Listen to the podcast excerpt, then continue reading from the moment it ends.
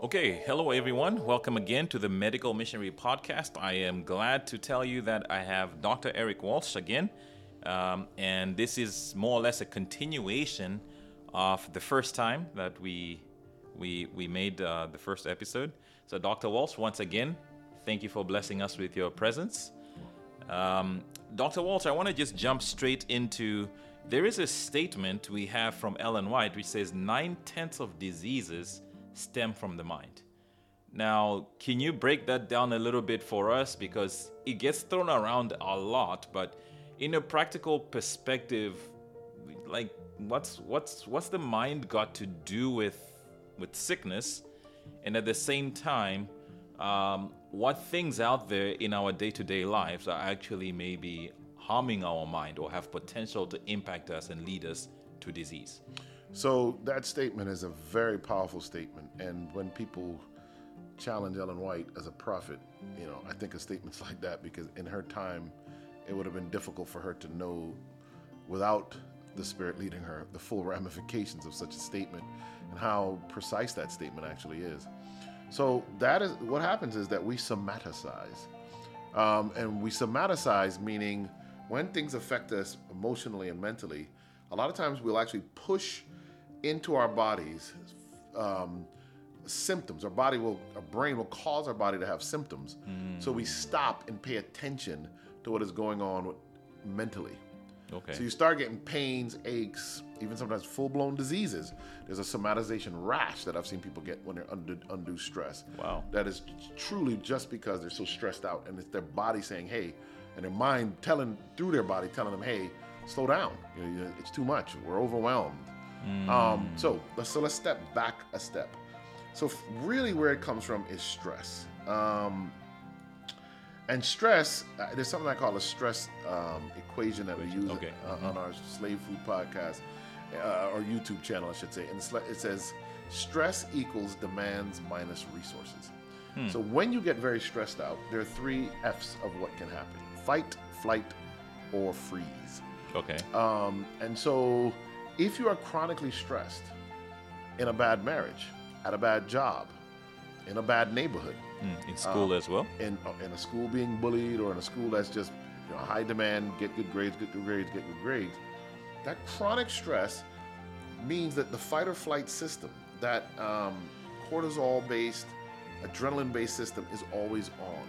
Mm. Well, what does that system do? Well, that system, in order to make you better able to fight, fight or flee, um, and if overloaded, you freeze, but fight or flee, it constricts your blood vessels hmm. so that your blood pressure is higher, especially in the carotids and in the neck, so that you get more blood flow to the brain. Okay. It okay. shunts blood away from your digestive tract to your big muscles so you can fight or flee. Um, it increases your heart rate, it increases your respiratory rate. Um, it actually takes blood away from your skin so that if you're mauled by an animal in your fight or flight stress encounter, you bleed less. Okay. Um, okay. Uh, it's it's quite profound. Your pupils dilate; they don't constrict. Your liver goes into a process of gluconeogenesis to give you the energy to be able to fight or flee. It starts to make sugar. All of that sounds great, except it's supposed to be on and off in a, in a, you know, in a short period of time.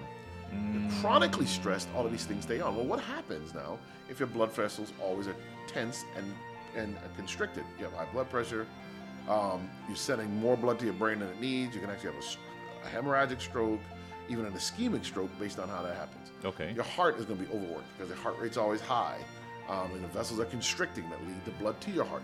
Um, uh, the, your liver's making sugar. Well, if your liver's making sugar, you don't need the sugar. Mm. Um, you can become in, insulin insensitive because you always have this higher level of sugar than you're supposed to, which can lead to diabetes. Well, if, when you're stressed out, you know, if you think of, you know, a lion is going to get you or something, or a dog, um, you're also one of the other things you're not going to do um, in that time is that your body's not going to prioritize your immune system.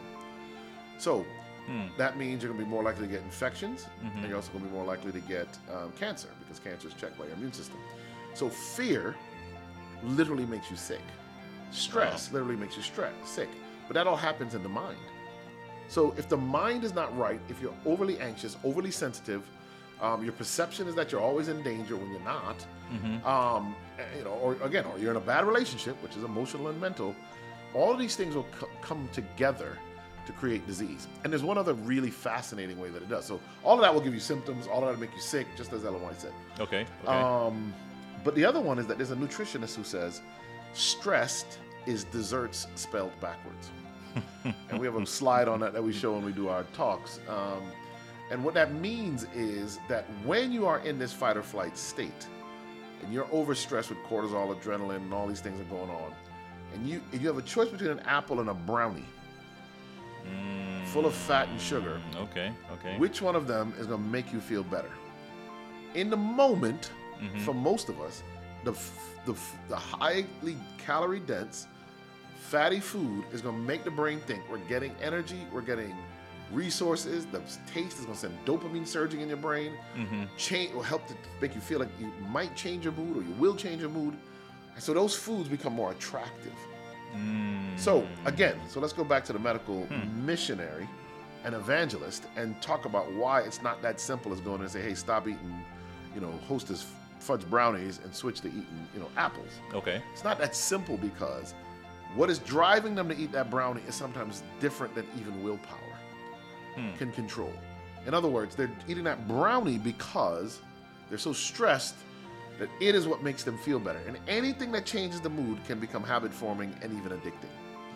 That's why hmm. one of the ways food can become addicting, even before you get to the fact that the food industry is designing the food to be addictive to increase profits, right? Mm-hmm. So mm-hmm. the mind is in control, but the mind is susceptible to all of those things. And in its own panic, one thing I didn't mention is that the neurotransmitters in the brain, like serotonin, which keeps you calm, makes you mm-hmm. feel satisfied, its precursor is tryptophan, the amino acid that you get in food. If you eat turkey, they say, oh, there's a ton of tryptophan, but there's also a ton of every other amino acid. They compete, so you actually don't get the good boost that you do with a whole food plant based diet, where tryptophan gets priority to get it to your brain. Okay. Because once the tryptophan is in your brain, it is the precursor to make the chemical sero- the, the neurotransmitter serotonin. Serotonin, okay. Serotonin is the chemical that is depleted when you're stressed long term, so you become more anxious and depressed. It is the chemical that we treat uh, depression and anxiety with drugs like Prozac, because Prozac is a part of a family of drugs called the serotonin selective reuptake inhibitors. Okay. Okay. And those serotonin selective reuptake inhibitors, we call them SSRIs, work to keep serotonin in the nerve synapse between the pre and post um, synaptic um, nerve sheaths. And it, and it does that so that you'll feel better. But if you don't eat right because you're stressed, there's a cascade of events. The stress, on the one hand, is, is depleting your ser- serotonin directly, but then you have this you have this alternate circuit of what you because you're eating bad, it's depleting your serotonin. Well, here's where it gets really bad. Now, when your serotonin levels drop low, serotonin is a precursor on the way to making melatonin. And oh. melatonin is what helps you sleep. Yes. So now you're stressed, you're not eating well, You can't and sleep. you're not sleeping well. So mm. all of that is the mind, which is why Ellen White's comment is so profound. Um, and in order to break that, while we're on it, why, in order to break that, one, the mind has to be stirred in the right place. Stress management tips and those things. Relationships have to be checked. A lot of times, this is a, product of a bad relationship. Past failures, um, past traumas. Some folk have never forgiven. God has forgiven them. God is willing, I should say, to forgive them of their sins, but they have not forgiven themselves from the mistakes that they've made. Um, and so all of that comes together. And as you look at that, um, there are neurotransmitters in the brain like serotonin, dopamine, GABA, and there some, serotonin I think has more receptors in your gut than in your brain, Um, or it is plenteous in your gut. And so you can actually feel some things because of the mind-gut connection. And that's another way that this the mind can affect you because you, you, it's almost like you have a second brain, some argue, between the gut microflora and the, uh, of the bacteria in the lower gut, but also of these neurotransmitters in the gut. They don't really connect, but there's some there's a lot of science still developing. And it may turn out that when we eat and how we feel, why we feel queasy in our stomach when we get stressed out, is all is all more connected than we realize. Um, and that's why we get some of these things, and the mind is so important. Okay. So would would that also tie in with why there's a lot of like gut issues now, especially when people are so stressed? We're getting a lot of you know the IBS and some of these issues too that come up. I think absolutely. I think stress is a part of it. I also think bad diet is a part of it. Okay. When you eat a bad diet, one of the things that happens is you um, destroy the good gut microflora, the bacteria that's supposed to be there, and you're putting in harmful bacteria, and harmful bacteria break down the um, the um, the colon blood barrier, like to, to go through, you know, so the toxins now can seep into your colon. Um, it destroys, can destroy the lining of the colon, and it can become precancerous to cancerous, causing colon cancer. And all of that, it, the irony is that all ties not, you know, it, the mind is still connected because of how we eat and how we feel in, in the gut, uh, based on, um, you know, the stressors and so forth that are going on around us. Okay, okay. So how then now since since you touch on that, because stress affects everybody, whether and especially dare I say it, even medical missionaries find themselves among some of the most stressed out people out there. So how are we as God's children supposed to be dealing with stress in a healthy way? So this is where a relationship with Christ is important. Daily Bible study, multiple sessions of prayer during the day, remembering that I can leave things at the foot of the cross. The more I trust Him, one of the reasons, and probably the most important, I did my, I just did a, a series. You can go on Audioverse and hear it on on NEWSTART, and I did each one. I drilled deep into each aspect from the medical literature, and explaining why each of these things are so important. Mm-hmm. Um, I, and I started backwards with the last T, and I went backwards because to me, when you preach the, the health message to the church, you should start backwards. That's right. Trust in God is the most important thing. Mm. So, how do you deal with the stress? You trust in God. You know your limits and you set boundaries, right? Mm. Even in the Bible, when Moses was trying to do too much, his father in law came to him and was like, dude, you need to set up some people under you to, to absorb some of this. And some of us think, well, I'm doing God's work. I'm doing God's work. But if you're doing God's work and it's killing you, you're not, one, you're not doing God's work well. And two, you're not going to be doing God's work for long. That's right. So you want to step back. Even at Ellen White, when you really was looking at her life, there were times of retreat, times of repose when she, st- you know, when she mm. stopped and looked at things. And the Sabbath sometimes isn't the best direct way to do it because some of us are busier on the Sabbath, preaching and doing things. So you've got to make sure that you you set aside time on the Sabbath for spiritual rest. And I'm not talking about sleep, even though you need sleep. I'm talking about time to step back from everyone else and just contemplate nature and study a Bible. An mm. hour, two, three, four hours where you can do that early in the morning, late, later in, in the evening, whatever it is. The second thing is if you're going to be a medical missionary and handle stress, you've got to have good people around you. okay. Okay. In Jamaica, you know, we say if you lay with dog, your eyes would flea. If you lay down with dogs, you're gonna rise up with fleas. So if you ri- if you're ha- you're hanging around people who don't handle stress well or aren't supportive of you, they're jealous, they're you know giving you bad advice. You know, you're only gonna make a situation worse. In a multitude of counselors, the Bible says there's safety. That predisposes that those counselors are Christians, that they're godly. That's right. Um, you see what happened to Job when his friends came around. You've got to have the kind of people that come around you that are going to lift you up, buoy you up, and help you deal with your stresses and help take things off your plate, not add to it. Um, the third one is the familial relationships. One of the worst things that stresses out medical missionaries and everyone else, but I'll put this on the medical missionaries, is that sometimes you can make some bad decisions around romantic relationships, even. Okay. So you got to be really wise as to who you let into so close into your life. You know, even Jesus had an inner circle, and he didn't have multiple inner circle. It wasn't like he had 50 disciples on the side somewhere else. he had his core team that Yes. he built his relationship with, that he developed to go out in the world and preach the gospel. And you got to have the same kind of mentality. Everybody can't be in your inner circle. Um, and then the other part of it is the lifestyles that you preach, you got to practice. Good food, sleep, hydration, um, um, exercise. Exercise one of the, exercise is the most underused anti-anxiety medication, and food is the most overused antidepressant. So hmm. you've hmm. got to make it up in your mind that you're going to use exercise to deal with your stress and get into a very healthy exercise regime because exercise is one of the few things that can actually regenerate nerve cells in your brain.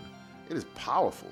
Sleep is when actual therapy, natural therapy happens. So, you know, we say go to a therapist. Yeah. The studies are beginning to show that when you sleep, if you get enough sleep and quality sleep, your brain actually works through the pains of the emotional things that you've been through.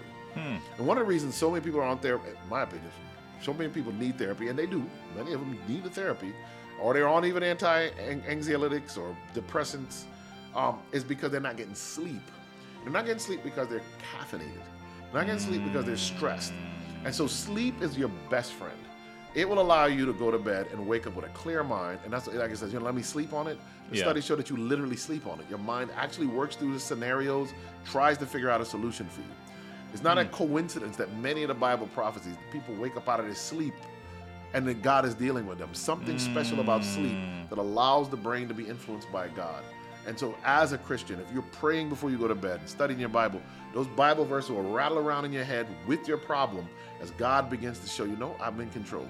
Helps you to realize, no, that pain was painful, but don't worry, it's behind you. That hmm. happens when we sleep. Amen. So, the medical missionary has to practice these lifestyle things if they're going to do well. Amen. Amen.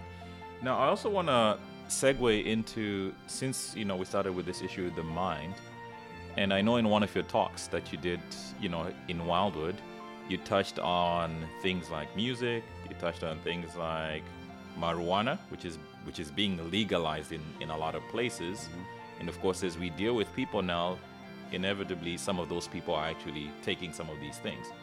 So, why is music such a big deal?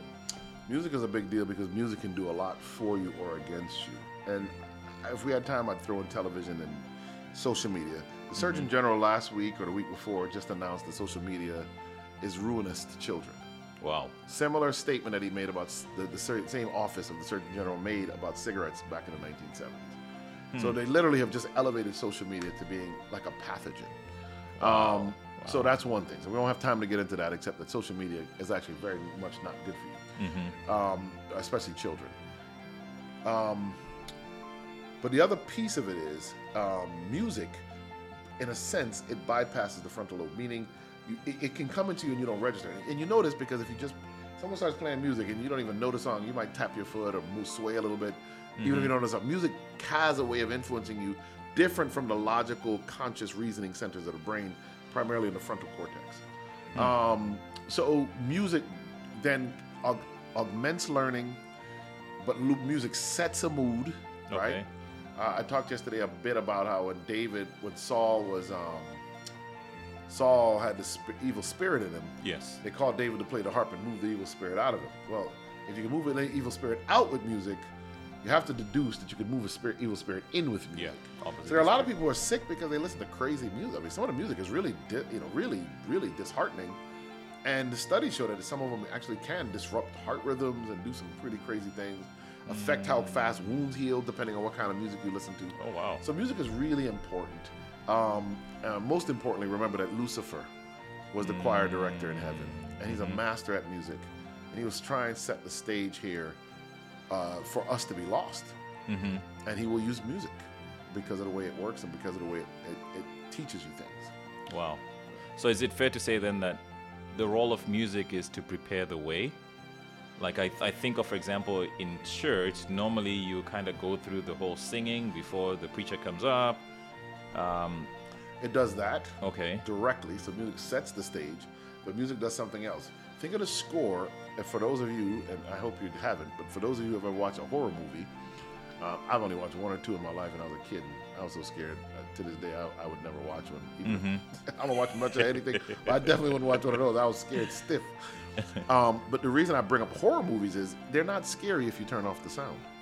Hmm, that's If true. you turn away, That's take true. away the music, Mm-hmm. you see a massive difference in how afraid you become. Because the music can move you emotionally to the precipice where when that guy jumps out from behind the door, you scream. And you think it's because he jumped outside the door. It is, but you are emotionally swayed to be ready to jump Mm-hmm. by the score, the way it ting, ting, ting, ting, ting, and Jaws, you know? And it, and that build them. "Ugh, uh, something bad's gonna happen. That's what music can do. So it's not just that it leads, it scores. Okay. Okay. And so it's behind everything. And so if you're sitting around your car bumping the latest Jay Z and Beyonce and all this stuff, that's the score of your life. Hmm. It's changing the very atmosphere of your life. And so, so many young people go to church and they can't stand sitting in church because the spirits that the music has been exposing them to all week is antithetical to the spirit of God who they will meet when they come into the house of God. Okay, okay.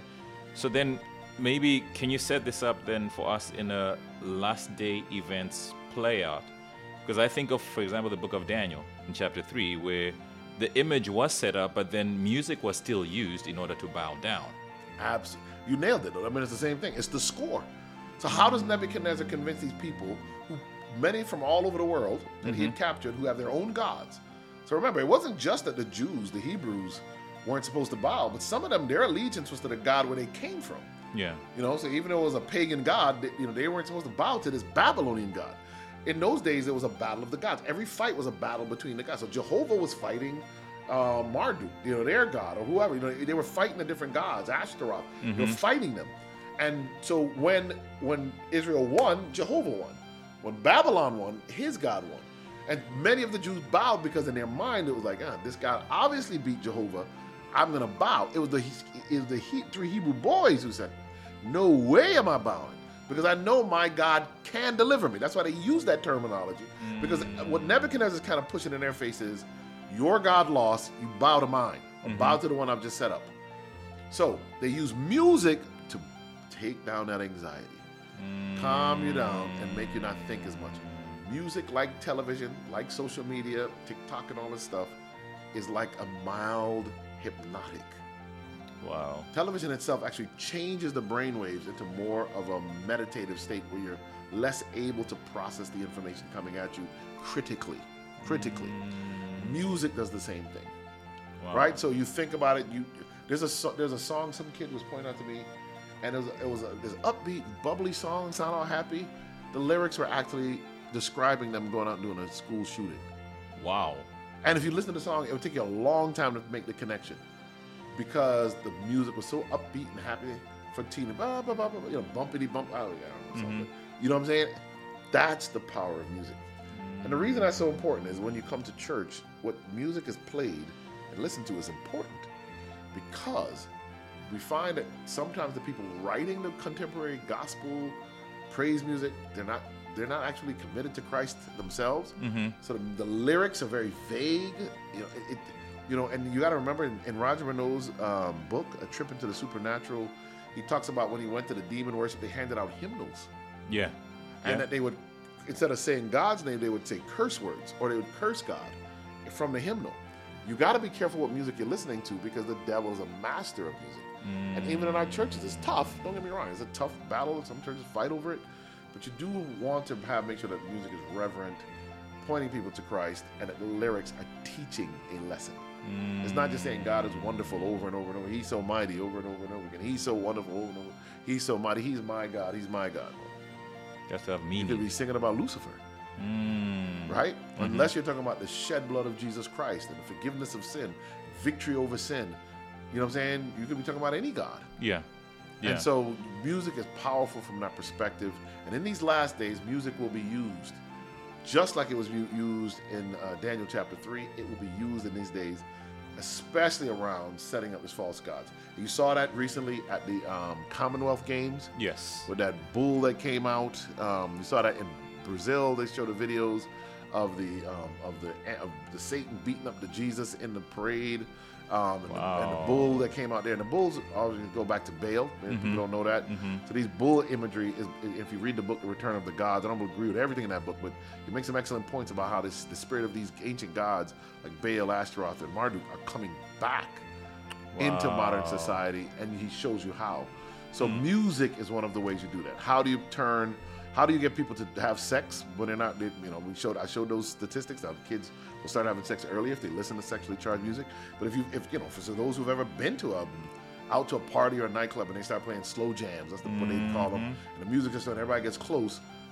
Girls will say, even without alcohol or drugs, sometimes people are doing things they would otherwise not do because of the way music sets the mood. Hmm. So you have to be very careful with music. Wow. Okay, so music clearly is one aspect that affects the mind.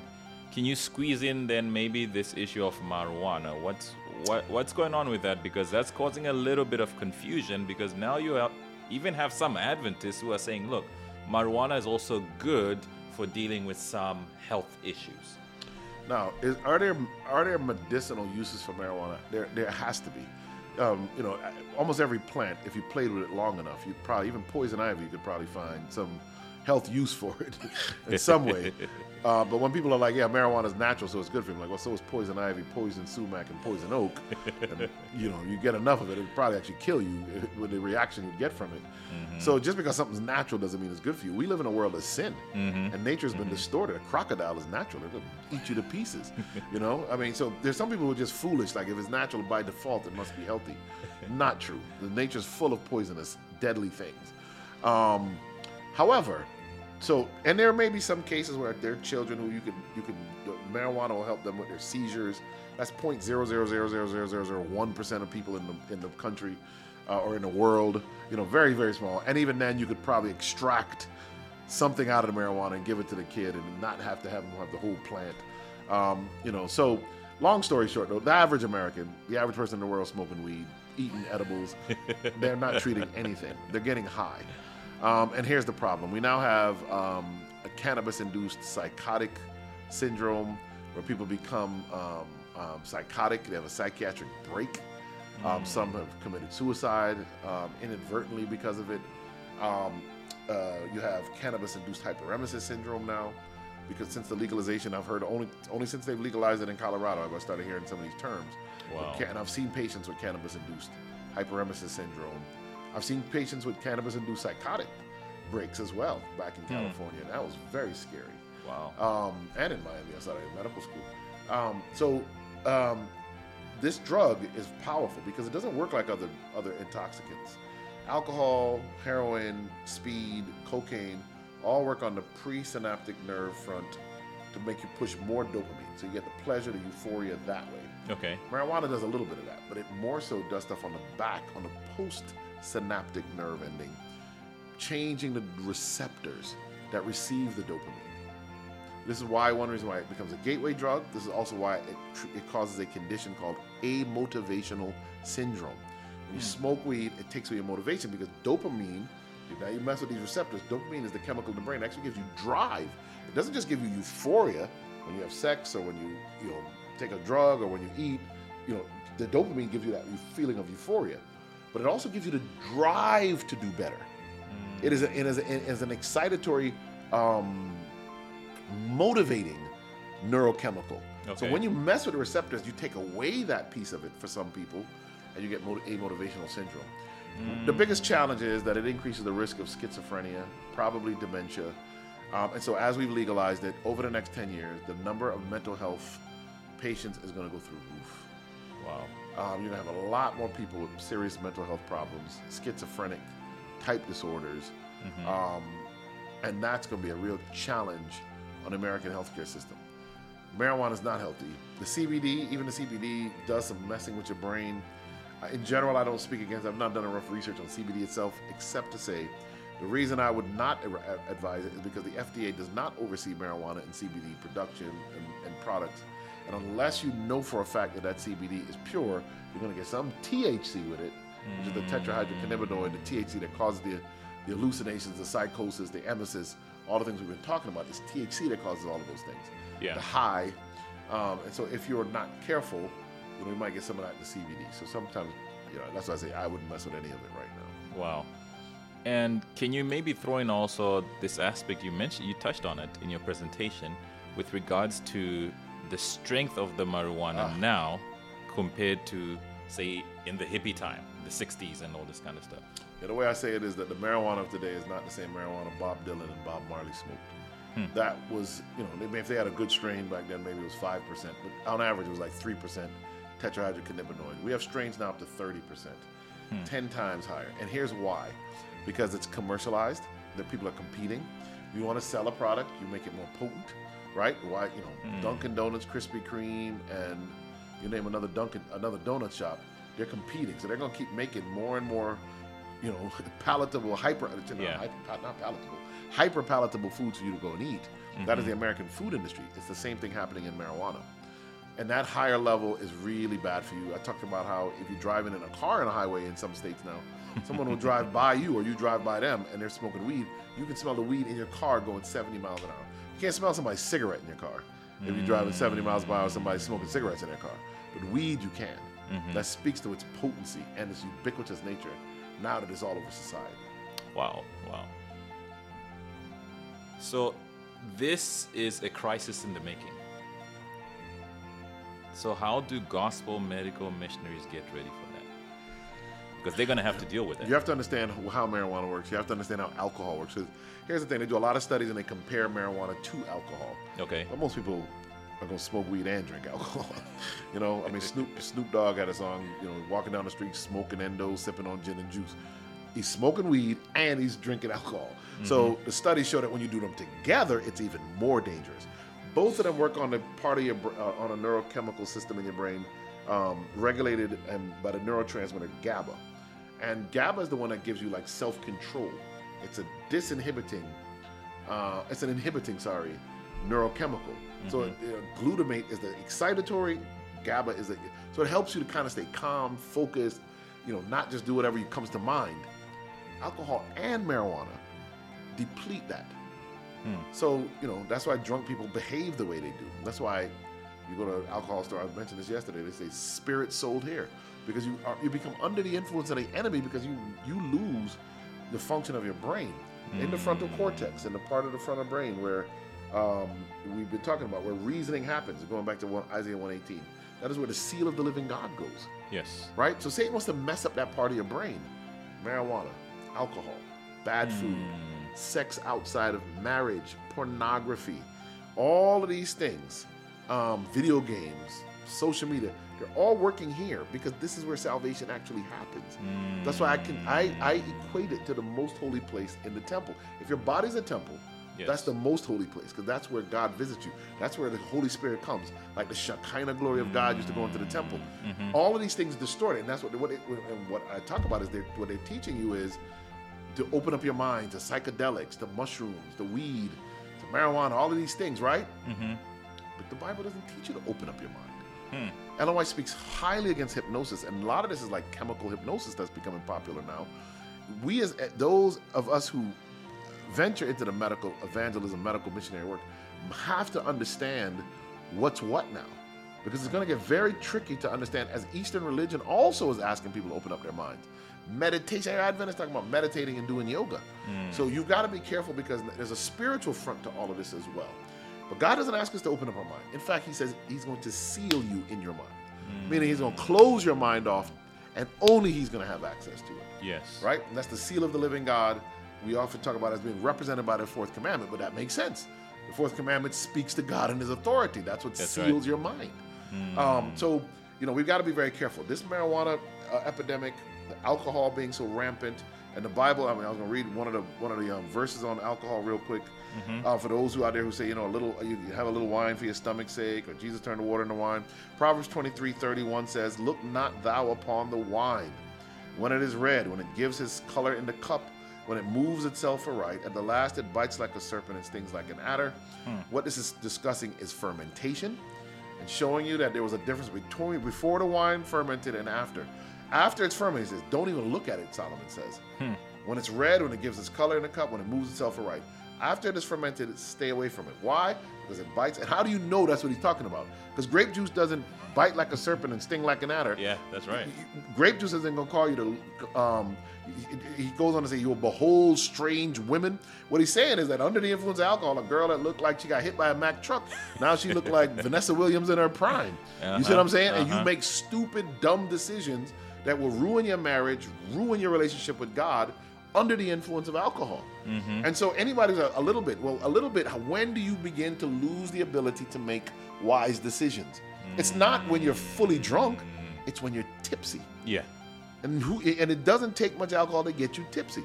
I've watched it. You know, when I used to go out and stuff. I mean, a beautiful girl coming would never pay you any mind. Two drinks are in her, and the girl is all over somebody Mm-hmm. Mm-hmm. because that it's that the, she's disinhibited, and now you know, and she's not thinking straight. And the spirits now can much more massage her mind and move her in the direction they want to move. Wow. Wow. That's a lot to think about. And it's a lot also to to apply practically Yes. and to understand. Now, one last thing. What would you encourage a medical missionary to to read? What are some of the things that you read and how do you do your research and your study because we, we don't want to be ignorant, especially as we deal with situations in the world. So what are some of the resources that maybe you would say, hey, look, you, you need to Yes. One of my encouragement to medical missionaries is that their first and most important training happen at places like Wildwood. I wish if I could go back and do my life again before I went to college, I'd have come and done a program like this here, then gone to Oakwood, then gone to medical school. Um, these programs create an amazing spiritual and practical foundation to help people. And you can use it all the way through your career, even before you get trained in anything else. Um, so I'd start there. And then from there, I would say, this also, as I said earlier, I think I said in the previous episode, you can lay this training on top of anything else. So if you go on to be a nurse, but you know how to do hydrotherapy and massage therapy, how much more powerful of a nurse are you going to be? Hmm. If you go on to medicine and become a doctor and you learn these things and how to avoid medication, you go on to medicine where people come to you looking for help, and you have these other tools that you can say, hey, if you're willing to change your life, here are some things that we can do with you to help you change your life. I recommend massage therapy, da da da da, teaching them how to do hydrotherapy at home. You can gain skill sets that you can use practically. But what I do want the medical missionary to understand is that you never stop learning hmm. especially because you may not have gotten a lot of the basic sciences or research science that you need to actually be at the cutting edge of where we're finding out how be- how beneficial the plant-based diet is or where we're finding out you know how good massaging is for certain conditions or where we're finding out what's causing disease right that things that you may we, you know now we have proof that this dye in this food causes disease that helps you in your argument hey you might want to give up the hot cheetos Yeah. or those doritos because of this red dye in it so it, you want that now. What do you read and study then? Well, they're great books. You, um, you, you definitely have to subscribe to, to nutritionfacts.org, nutritionfacts.org with Michael um, Greger? Greger, and listen to his pot, listen to his stuff, read his his his, um, his blogs, and you'll naturally just constantly be learning good stuff. That's one thing. So the second thing is get the books, Fuhrman's book, Eat to Live, and others that he has. Uh, Michael Greger's book, How Not to Die, How Not to Diet. Um, uh, then you can get books like um, the president of the uh, uh, Physicians for Responsible Medicine. Um, his name is blanking on me now, but he's written several books Okay. Okay. brilliant writer. Um, and a lot of these guys, you would think they're Adventists when you hear them talk about the health message, and none of them are, which is pretty shocking. Um, and then there's other great ones like Dr. Seheult. Oh, he's an Adventist pulmonologist out at Loma Linda. Okay. Uh, he does some great stuff on his programming. Um, so those are things. But you got to read those things and, and listen to those, you know, listen to the, pod, the, the podcasts and the books if you can on, Audible.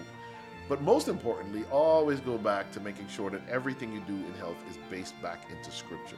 So studying the Bible relevant to the issue you're addressing, studying the spirit of prophecy relevant to the issue you're addressing. What I have found is that as once you understand the historical context in which Ellen White wrote, and you understand the times in which we live and the science where it is now, White dovetails perfectly into what's going on. Like I said, a lot of people say avoid medicine. White talks about avoiding medicine. They were still using like cyanide, uh, like doing bleeding people and stuff back then, crazy stuff. So she was right. But just understand, if someone gets cellulitis or they have like sepsis, they need antibiotics today. So you know, to tell people they don't need you know don't need drugs and you're gonna treat them some other way is not very smart because that's a short-term thing that they can treat and, and cure. Now, if someone's on high blood pressure medicine and they want to get off, Yeah. here's an opportunity for you to go with them through the lifestyle changes of exercise, sleep, diet change to help them get off of those high blood pressure medications, or at least use a minimum amount, but preferably, obviously, get them off of it. Um, so you got to understand that in order to be wise. That's why, you know, a lot of the, the folk, you know, I tell them go to medical school because once you understand how medicine works and how what the medical system does, when you take our principles now, you know how many people you can help because you understand the goal in the medical world uh, for physicians. You now can circumvent that because you have things that you can offer people that are safer, less expensive, and more preventive. And if you combine that, you become a powerful force for God. Um, and that's physician assistants, that's nurse practitioners, um, that's nurses, nutritionists, right? You go, you, you train a nutrition in the secular world, they're going to tell you the people need to eat meat and drink milk. Yeah. They don't. But you will now have that so that when they come to you, you can offer them something different. If you never go into these fields and we never get into the world like salt, we there's a lot of people who will never be to impact. I've reached hmm. so many people as a physician I would never have reached preaching the gospel inside of one of our churches. Yeah. They Yeah. come to me because they're having anxiety or bad dreams or headaches or whatever it is.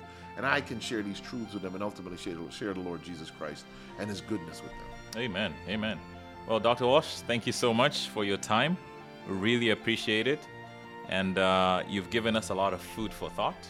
And I hope that for every medical missionary out there, or anyone thinking of going into medical missionary work, would simply devote themselves to, again, continually learning and expanding and and pleading with God to to increase your influence. You know, there's the prayer of Jabez where yep. he prayed, Lord, increase my increase my, territory. my territory. And that's the goal. Always keeping in mind that drawing the souls to the kingdom is the target. And may God bless you in all that you endeavor to do. And remember, make the word of God your sure foundation.